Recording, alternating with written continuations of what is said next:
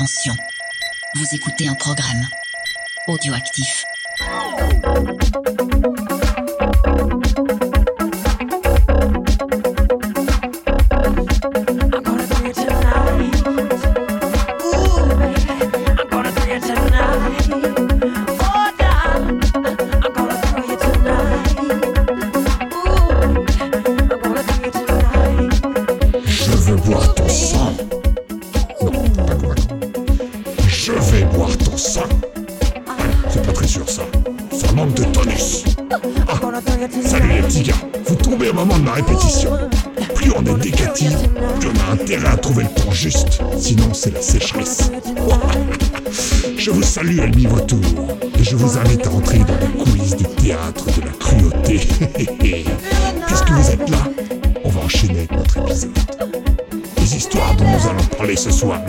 Des lames tranchants, des monstres, des vampires, la folie.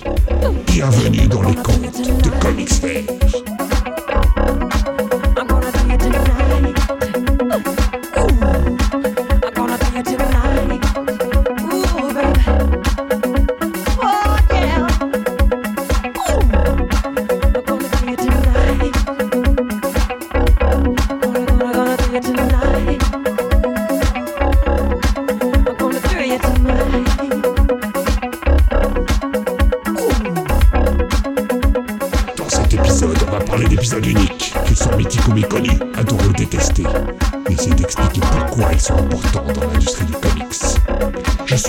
Pigeon, le gardien de cette crypte.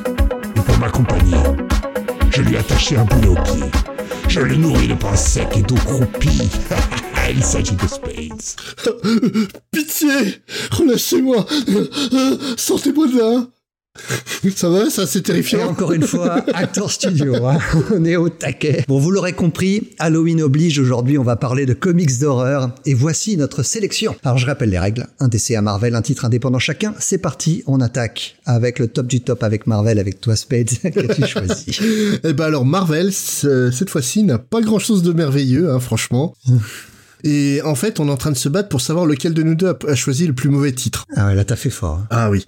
Donc en fait, je me suis dit euh, qu'il fallait rappeler une période où euh, Marvel proposait des histoires horrifiques, euh, réellement horrifiques, à travers des magazines euh, en noir et blanc pour pouvoir éviter le Comics Code. Et pour ça, j'ai choisi euh, ben, un personnage mythique des histoires d'horreur, un certain Freddy Krueger, avec le magazine euh, Nightmare on Elm Street numéro 1.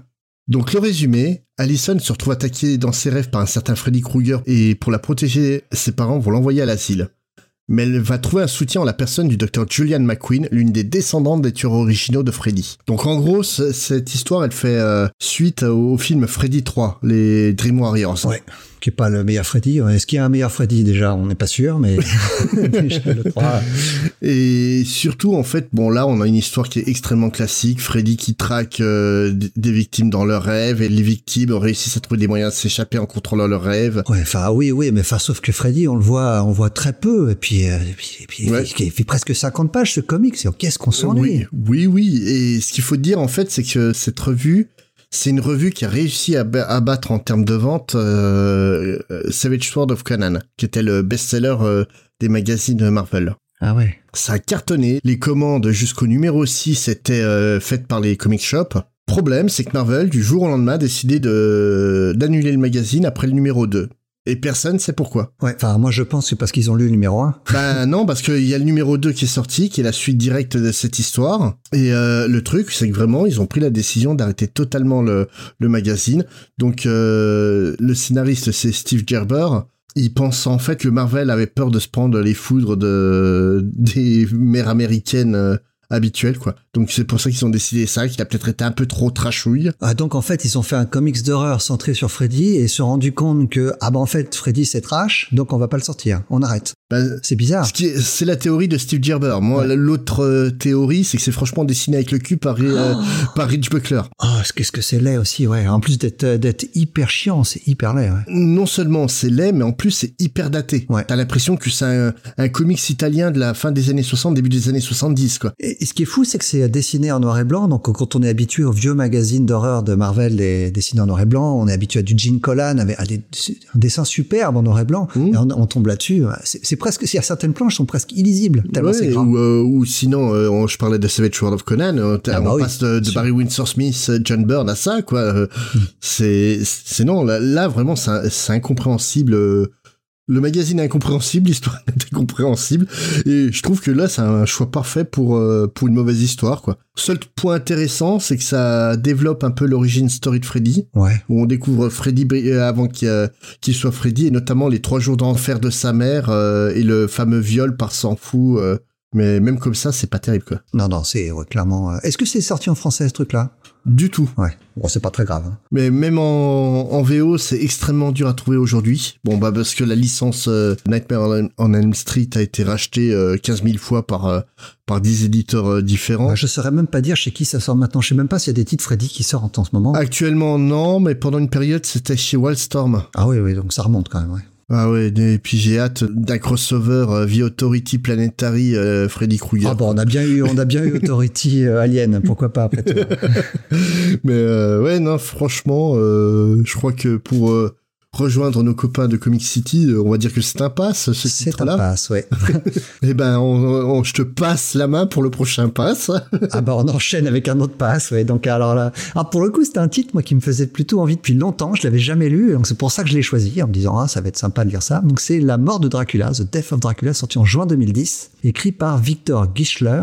Je ne sais pas si je le prononce bien, et dessiné par euh, Giuseppe Camuncoli. voilà, et avoue, maintenant, tu as honte de l'avoir lu. Ah, j'ai pas honte de l'avoir lu, mais par contre, je suis, euh, je suis peiné de l'avoir lu. Et je l'ai lu plusieurs fois, en plus, pour préparer l'épisode. hein. J'aime souffrir. Alors, déjà, il faut savoir que euh, au sein de l'univers Marvel, Dracula, c'est pas un personnage comme les autres. Mhm. Et avant tout, c'est pas un personnage légendaire, mais euh, c'est un véritable personnage historique. Oui. Et le célèbre roman de Bram Stoker au sein de l'univers Marvel, c'est pas un roman, mais c'est plutôt une reconstitution de faits réels. Et donc, pour ceux qui s'intéressent à l'histoire de Dracula au sein de l'univers Marvel, euh, surtout toi, Spade, d'ailleurs, je crois que tu es très fan de ces histoires, il faut aller lire la série Tomb of Dracula. Tout à fait, qui d'ailleurs euh, va être republié en, en omnibus par Marvel là, là, à la fin du mois d'octobre. Donc euh, jetez-vous dessus parce qu'en règle générale les omnibus une fois qu'il y en a plus, il y en a plus. Hein, euh, Ouais, ouais. et euh, c'est c'est si vous aimez les vieux comics, franchement c'est une excellente série. En plus c'est la première apparition de, de Blade, le chasseur de de vampires. Ouais. C'est une série qui est sortie entre 72 et 79. Tout à fait. Et euh, Dracula apparaissait aussi dans le magazine, un- autre magazine en noir et blanc, donc Dracula Lives, qui était sorti lui entre 73 et 75. Et c'est Marv Wolfman à l'époque qui écrivait principalement ces deux séries, et Gene Colan a fait énormément d'épisodes, Oui, oui. dont on- comme je parlais tout à l'heure, les fameux épisodes en noir et blanc. Et donc Dracula dans l'univers Marvel, c'est qui? C'est Vlad Dracula, un guerrier impitoyable qui était euh, un prince très très euh, assoiffé de sang euh, et qui était très cruel, qui a inspiré de nombreux soulèvements jusqu'au moment où il a été finalement vaincu au combat en 1459 par le Turc Turak. Et euh, Dracula, il est gravement blessé, il va être amené, amené chez les gitans pour pour qu'on le guérisse. Sauf que les gitans, ils ont une petite dent contre Dracula qui, a, qui n'a cessé de les persécuter. Une dent Dracula. Voilà. et donc, ils vont le transformer en vampire. Donc, euh, Dracula, euh, on retrouve ce Dracula dans cette histoire de, de- sur sa mort. C'est le chef des vampires. Il est, il est reconnu comme le plus puissant des vampires. Sauf que Dracula, il a mené une politique un petit peu étonnante dans cet univers Marvel. Plutôt que de s'attaquer à l'humanité, il va plutôt les fuir. Parce qu'il considère que les vampires sont pas assez nombreux et donc que les humains sont euh, de fait moins puissants physiquement, mais de par leur nombre, trop dangereux pour les vampires Oui. qui peuvent aussi mourir. Ce qui est de base complètement con parce que s'il meurt suffisamment d'humains, il les transforme en vampires et ils deviennent plus Bien nombreux. Ouais. Donc c'est- là où on en est dans l'univers Marvel à l'époque avec Dracula. Arrive donc cette histoire où son fils, euh, Xarus, lui, il en a marre de ce statu quo. Il considère que les anciennes méthodes ne fonctionnent plus. Et donc il va conspirer pendant des pages et des pages et des pages avec d'autres clans de vampires pour mener un soulèvement contre son père.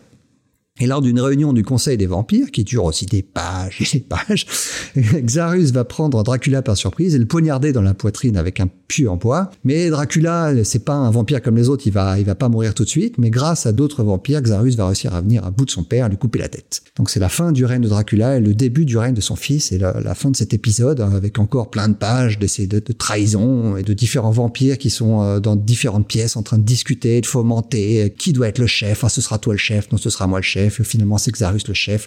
Ça n'en finit pas, c'est une horreur, c'est très moche. Il y a rien qui va dans cette histoire. Il faut juste savoir un autre truc, c'est que cette histoire en fait sert de one shot pour ouvrir sur un event d'été des X-Men. ouais. qui va faire suite directe à cet épisode, c'est le Curse of the Mutants, que je n'ai pas lu.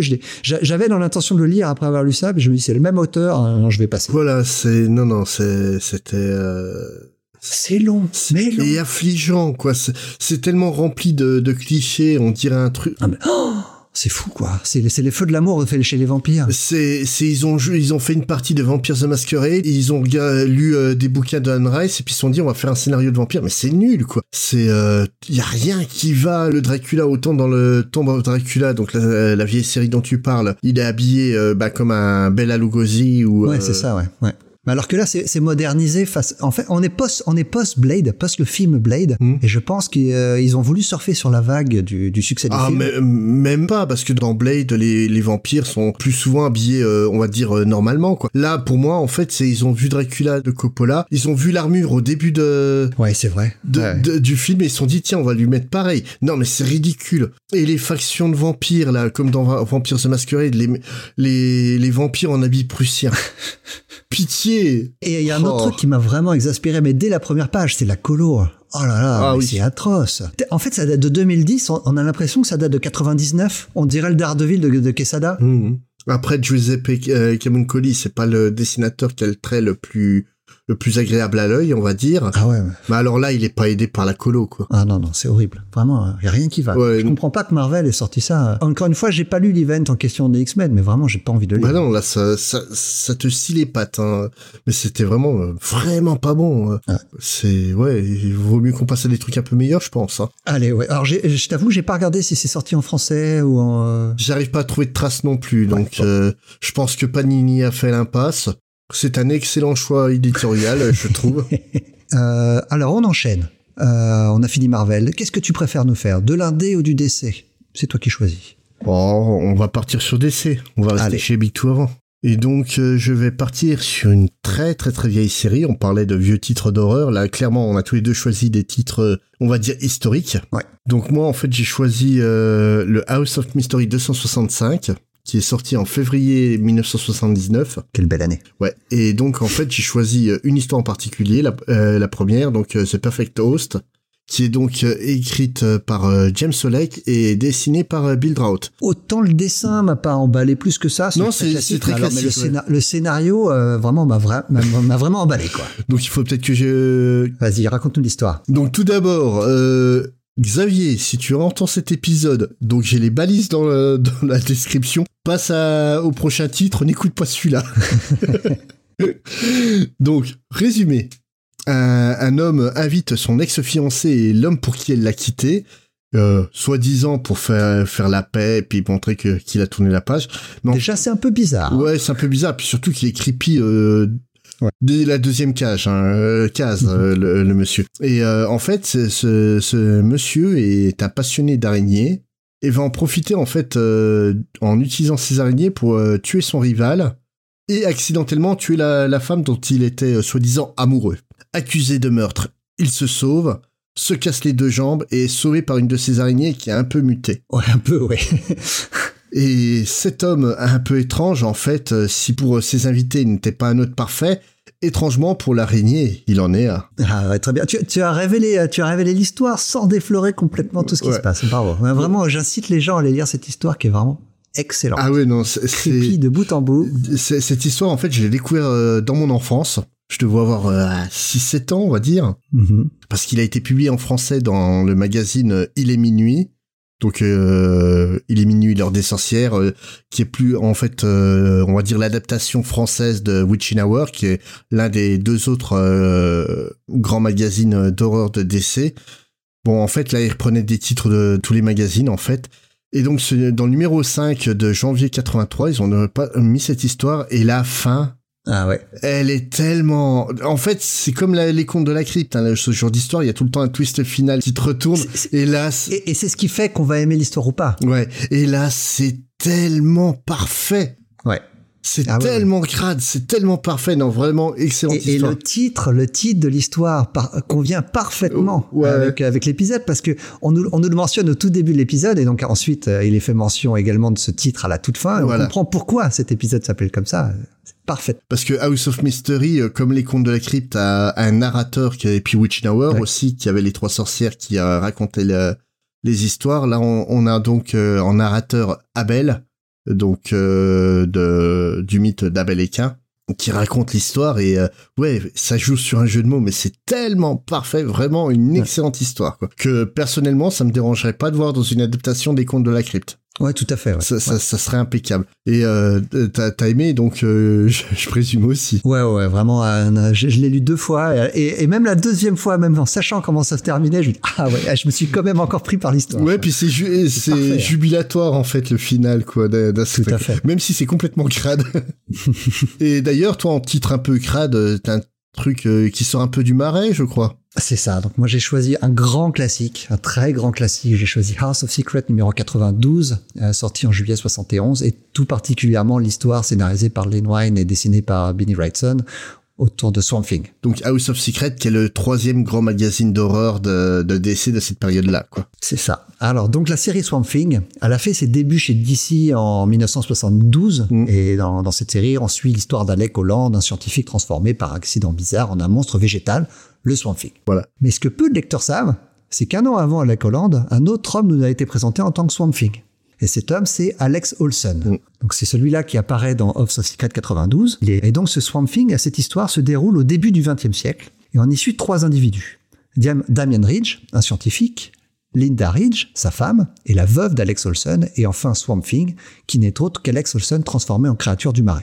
Alors, avec cet épisode, euh, Wine ne raconte absolument pas une histoire de super-héros classique. Il n'y a aucun enjeu, que ce soit politique, sociétal ou sur le destin de l'humanité. Dans cette histoire, c'est un huis clos qui concerne ces trois personnages. Donc, c'est une histoire en huit pages qui est racontée par des monologues intérieurs et chacun se rappelant leur souvenir du même événement tragique, la mort d'Alex. Alors c'est cette mort, c'est peu de temps après son premier anniversaire de mariage. Alex est pris dans une explosion, là je mets des guillemets avec mes doigts que personne ne peut voir à part moi, accidentelle, qui est en fait causée par Damian, qui est amoureux en secret de Linda. L'histoire ressemble un petit peu à celle dont tu nous as parlé juste avant. Et il veut se débarrasser de son rival. Donc maintenant il est marié avec Linda, et euh, Damian va se persuader lui-même que sa femme le soupçonne de la mort d'Alex, et va se décider de se débarrasser d'elle également, sauf que c'est sans compter sur l'amour qu'Alex porte toujours envers sa femme, il va donc s'interposer, mais en tant que Swamp Thing. Donc c'est une histoire classique, tragédie, trahison, vengeance. Et pour moi, en tout cas, ça fonctionne du feu de Dieu. Bah, c'est un classique, hein. Ouais, voilà, on est embarqué sur une histoire tragique sur fond de science à la Frankenstein, euh, au Frankenstein de Mary Shelley. Mm. Et d'ailleurs, moi, ça m'a fait beaucoup penser parce qu'on a un style très gothique dans l'écriture de Wine et même dans les destins de Weston qui y contribue beaucoup. Mais plus qu'en fait une euh, référence à Mary Shelley, en fait, euh, ce qu'il faut savoir, c'est que ce titre-là, et donc le titre de la concurrence, euh, Mansing, Manfing, ouais. on, pense souvent que Mansing est un plagiat de Something. En fait, les deux titres sont sortis quasiment Euh, euh, en, en, en concomitance. Et en fait, ce sont deux plagiats d'une nouvelle euh, qui s'appelle Hit par euh, le maître de, de la science-fiction Theodore Sturgeon. Ouais. Et euh, bah, j'ai fait une courte vidéo pour expliquer ça il y a quelques bah, quelques années. Oh là, on sera, ça ne rajeunit pas avec ces bêtises. Et, euh, je vous la mettrai dans le billet pour ceux que ça intéresse. C'est vraiment c'est un vrai un vrai plagiat, mais c'est très bien fait et ça t'amène à vraiment toute une saga qui va être euh, incroyable derrière. Quoi. Donc Bon, c'est un personnage extraordinaire. Mais, mais pour revenir à cette histoire-là, moi, je vais refaire un lien avec Frankenstein parce que pour moi, cette histoire, c'est un portrait de la solitude. oui. Alors, je m'explique. Chacun des personnages est seul. D'a- D'abord, la créature, évidemment, elle vit dans son marais, elle déambule la nuit en regardant son ancienne maison et à chaque fois, elle s'éloigne, est triste. Euh, et Alex Olsen reste à l'extérieur de la maison pendant toute l'histoire. Il est seul, il est isolé. Mais Linda et Damien, c'est pareil. Euh, ils, ils ont aussi un sentiment de solitude chacun de leur côté. Euh, Linda, tout d'abord, parce qu'elle elle arrive pas à s'éloigner des souvenirs de son amour perdu. Elle s'est remariée, certes, mais elle pense toujours à Alex. Mm. Et Damien, lui, il le remarque. À tel point qu'en fait, il interprète sa distance pas, pas comme justement un amour perdu qu'elle n'arrive pas à, à oublier, mais plutôt comme de la suspicion. Donc euh, qu'il ait raison ou non, c'est sa solitude à lui euh, qui va euh, qui va être le moteur des actions terribles qu'il va avoir. Ouais, ouais. Mais non, non, c'est c'est c'est un bon titre. Après, je trouve que Wrightson n'est pas de- à- au summum de. Ah, moi j'adore. Mais ah, J'adore aussi, mais quand tu sais ce qu'il va faire justement Ouais. sur Frankenstein derrière, bien sûr. qui est vraiment, euh, bah pour moi, qui est l'un des plus grands chefs-d'œuvre de la. Ou, ou même sur Swamp Thing après. Hein, Oui, bah devenir oui, de oui. meilleur en meilleur. hein.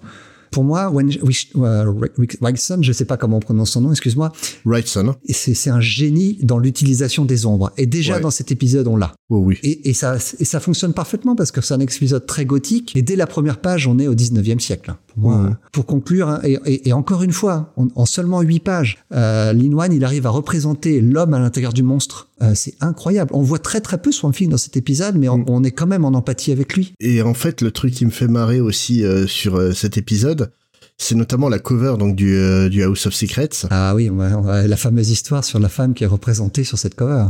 Et bah en fait, euh, bah tiens, raconte cette histoire. Oh bah Moi, euh, écoute, je sais plus exactement qui c'est. Je crois que c'est la secrétaire. euh, C'était la secrétaire. il me semble. ouais. Je sais plus si c'est la secrétaire ou si c'est la femme de Lin Wan. Je sais plus, c'est une des deux. Et, euh, et en fait, le truc, c'est que c'est totalement dans l'esprit des, euh, des romans gothiques qui sortaient dans les années euh, 70, et où on avait toujours une couverture avec une femme qui euh, qui court en s'échappant d'un château et qui est dont le dont les cheveux ou alors le regard bizarre dans un Ouais. miroir. Et là, vraiment, en fait, il a fait une composition des plus simples possibles qui rappelle ça euh, euh, extraordinairement. Quoi. Pour revenir sur Alex Olsen, on va le revoir dans la série Swamp Thing. Alan Moore va le réutiliser. C'est surtout Rick Veidt, euh, après Alan Moore, qui va en faire tout un arc centré sur Mm. lui, euh, avec notamment le, le Conseil des arbres. Ouais, le Parlement des arbres. Ouais. Alex Olsen fait partie. Le Parlement des arbres, pardon. Voilà. Ouais. Non, non, c'est un excellent numéro qui est historique, qui a été publié en français. Dans, je t'avais déjà parlé des petits euh, volumes en, en poche euh, en noir et blanc. Donc ça a été publié par, dans le- la revue Spectral euh, chez Comics Pocket,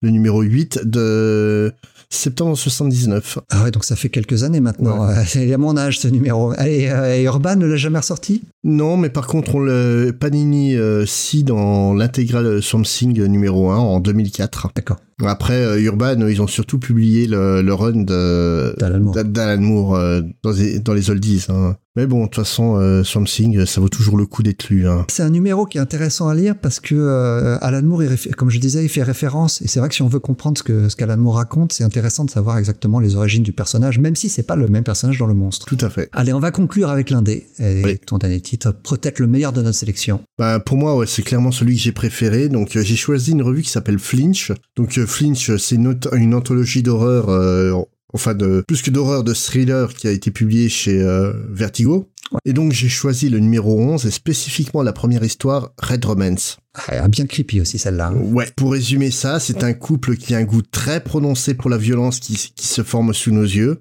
Mais comment conserver la flamme dans une relation aussi extrême? Eh ben, eux, ils ont une solution et Une solution Eh, extrême. euh, tout à fait.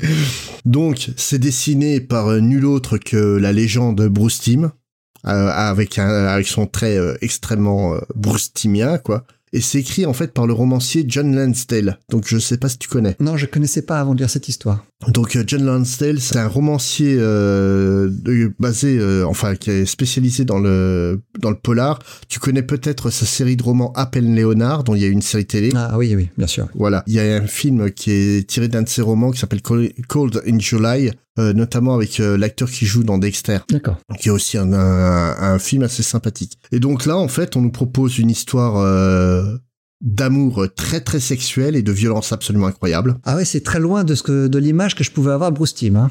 Il est vraiment un contre-emploi. Ouais, mais, mais d'un côté, en fait, je pense que s'il avait pu se lâcher euh, à, à 100% euh, sur euh, Batman, je crois que Harley Quinn aurait ressemblé à ça, la relation Harley Quinn-Joker. Ouais, c'est possible, effectivement. Et en même temps, en y réfléchissant, le style de Bruce Lim, donc notamment qu'il avait dans la série animée Batman, c'était une série euh, gothique, euh, un petit peu, euh, ça correspond assez, hein, un, Ouais. un peu, un, un peu noir. Ça, ça, ouais, c'est, un très bon choix au final. Ouais. Mais c'est vrai que c'est très violent. Ah oui, c'est c'est surprenant. Hein. euh, euh, au bout de deux pages, on fait waouh.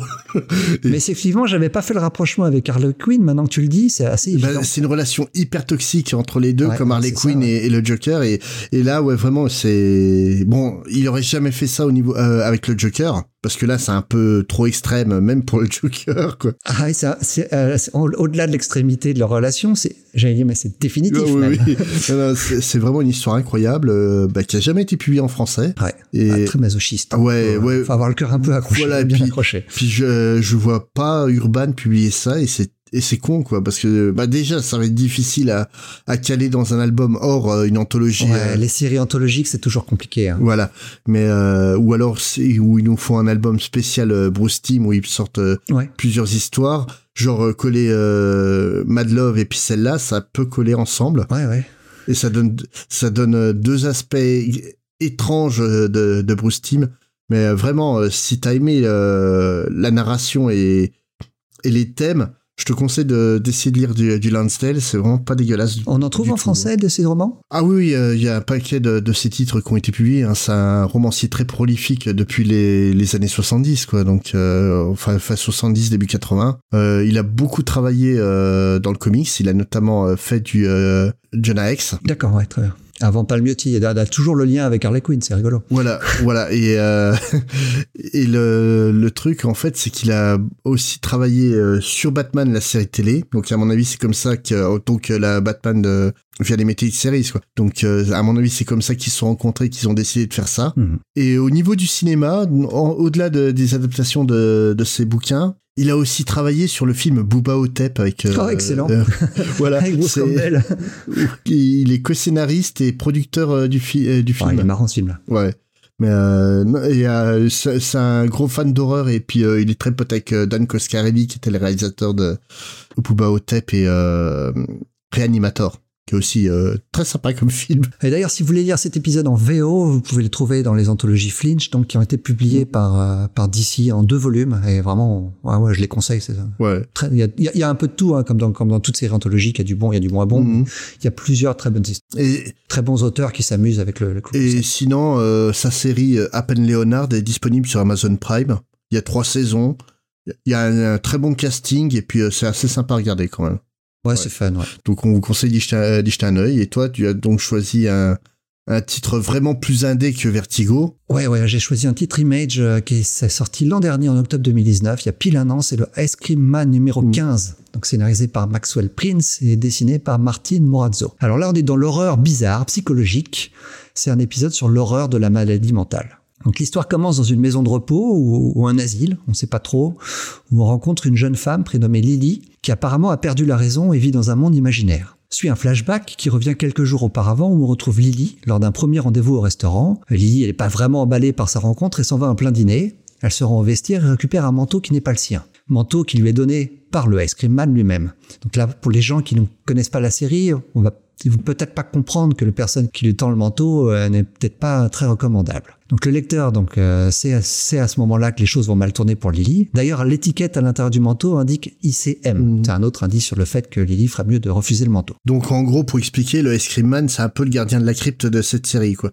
C'est Ah, c'est c'est même un peu plus complexe que ça. Hein. C'est un mélange entre le gardien de la crypte et Freddy Krueger. Hein. C'est que- c'est quelqu'un qui, euh, je, trouve pas le mot en français, mais c'est un trigger d'horreur. euh, Si tu vois ce que je veux dire, c'est lui qui va provoquer l'horreur. ouais, donc en fait, ça serait plus proche de la série d'horreur qu'il y avait sur euh, la- la Défunte 5, euh, Le Voyageur, où, euh, où un autostoppeur en fait provoquait des événements surnaturels autour de lui. Ouais, c'est ça. C'est exactement ça, ouais. Alors, à ce moment-là, donc, pour Lily, les choses vont devenir immédiatement bizarres. Tout d'abord, un jeune garçon avec un ballon lui fait remarquer qu'elle a un doigt dans sa poche. Et, euh, et Lily va ensuite vivre de, de terribles hallucinations. Et euh, on va découvrir aussi que sa famille a des antécédents de maladie mentale et qu'elle est actuellement la, la de sa mère, euh, qui va ramener Lily à son délire en mentionnant le petit garçon au ballon. Et les choses vont aller de mal en pire pour Lily à partir de là. Donc je m'arrête là pour décrire l'épisode. Ice Cream Man, c'est une série qui est remplie d'humour noir, Mhm. de destin terrible pour ses personnages et de détails visuels macabres. Et cet épisode, il, il est comme ça. on va assister impuissant au fait que Lily hérite de la maladie mentale de sa mère, et on sait dès le début qu'elle ne s'en sortira pas, et parce que ça nous est expliqué dès la première page. Euh, Lily et sa mère sont déconnectés de la réalité et très certainement proches de la mort. Et c'est ce que j'aime dans Ice Man, hein, c'est un comics cruel, euh, qui est fantaisiste par bien des côtés, mais... Ah, ça, la cruauté, ça plaît. hein. Ouais, ouais, mais, mais, mais en fait, ce que, ce que j'aime, c'est le côté cruel, mais très réel. Trop réel.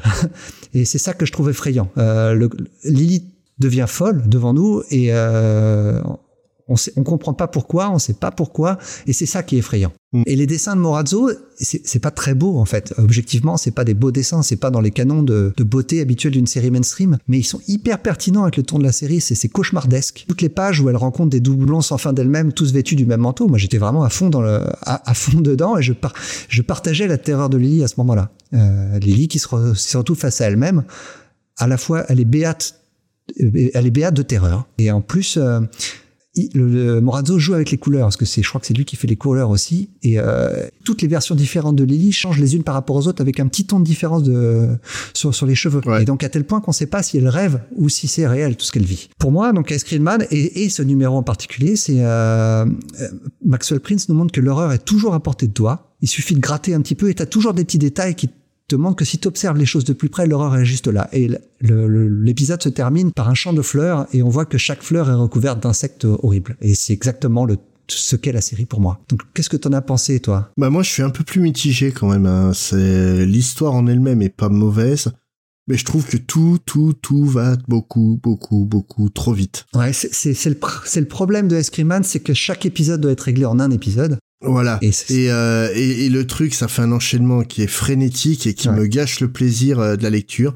On est censé voir une euh, une femme s'effondrer euh, dans la folie euh, graduellement et ça va beaucoup trop vite. C'est euh, vrai que je te rejoins. Et, d'ailleurs, c'est vraiment qu'à partir de la deuxième, voire la troisième lecture, que j'ai compris euh, qu'elle devenait folle graduellement et que c'était pas des hallucinations en fait. Enfin, ou Mhm. c'était des hallucinations qui faisaient qu'elle devenait folle. Mais au début, j'avais pas la première lecture, j'avais pas forcément saisi que c'était sa folie qu'on voyait. Je pensais qu'elle Ouais. voyait vraiment ce qu'elle voyait. Non, c'est euh, c'est- ouais. Je connaissais pas la série euh, Ice Cream Man parce que mais j'en entendais beaucoup parler comme Mm. étant un excellent titre euh, euh, anthologique d'horreur. Il y a, y un peu à boire et à manger dans cette série hein, parce qu'il il tente beaucoup Mhm. euh, sur la, la manière dont il raconte ses histoires. Il y a des moments où c'est complètement raté et des moments où c'est du génie. L'épisode d'avant, par exemple, c'est un épisode palindrome. Mhm. Et cet épisode-là, vraiment, je l'ai trouvé autant sur le concept absolument génial, mais sur l'histoire que ça racontait complètement raté. Alors que cet épisode-là euh, m'a cueilli. hein. c'est pour ça que je l'ai choisi d'ailleurs.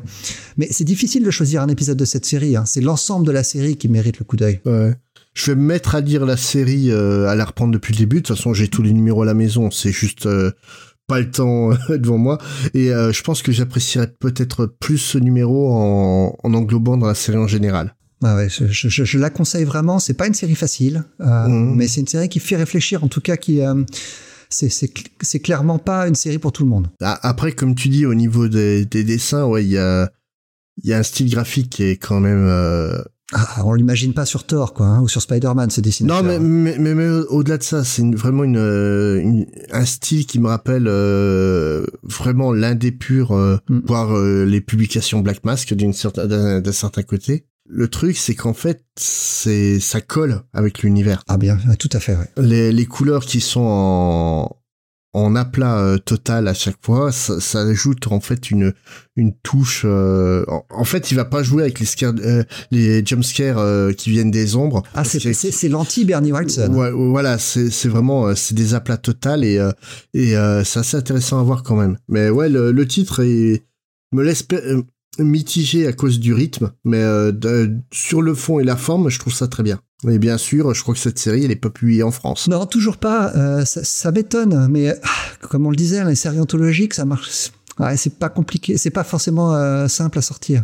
Et puis après, que sachant que la, la série a été optionnée pour être une série télé, Ouais, je pense qu'on la verra quand même un jour en français. ouais. bah, c'est surtout, euh, je pense que l'éditeur euh, va attendre la série télé pour y sortir de manière conjointe, histoire de profiter de, Ouais. de l'appel d'air, quoi. Parce que sortir euh, comme ça euh, maintenant, ça va peut-être pas aider le titre. En tout cas, aux États-Unis, ça marche très bien. Mmh, oui, oui. C'est euh, assez étonnant, je trouve que ça, ça, que ça, a- ça a rencontré son public. Et tant mieux, je suis content parce que moi, je suis très fan. Mmh, bon, déjà, une série Image qui arrive jusqu'à son numéro 15, on a de moins en moins l'habitude.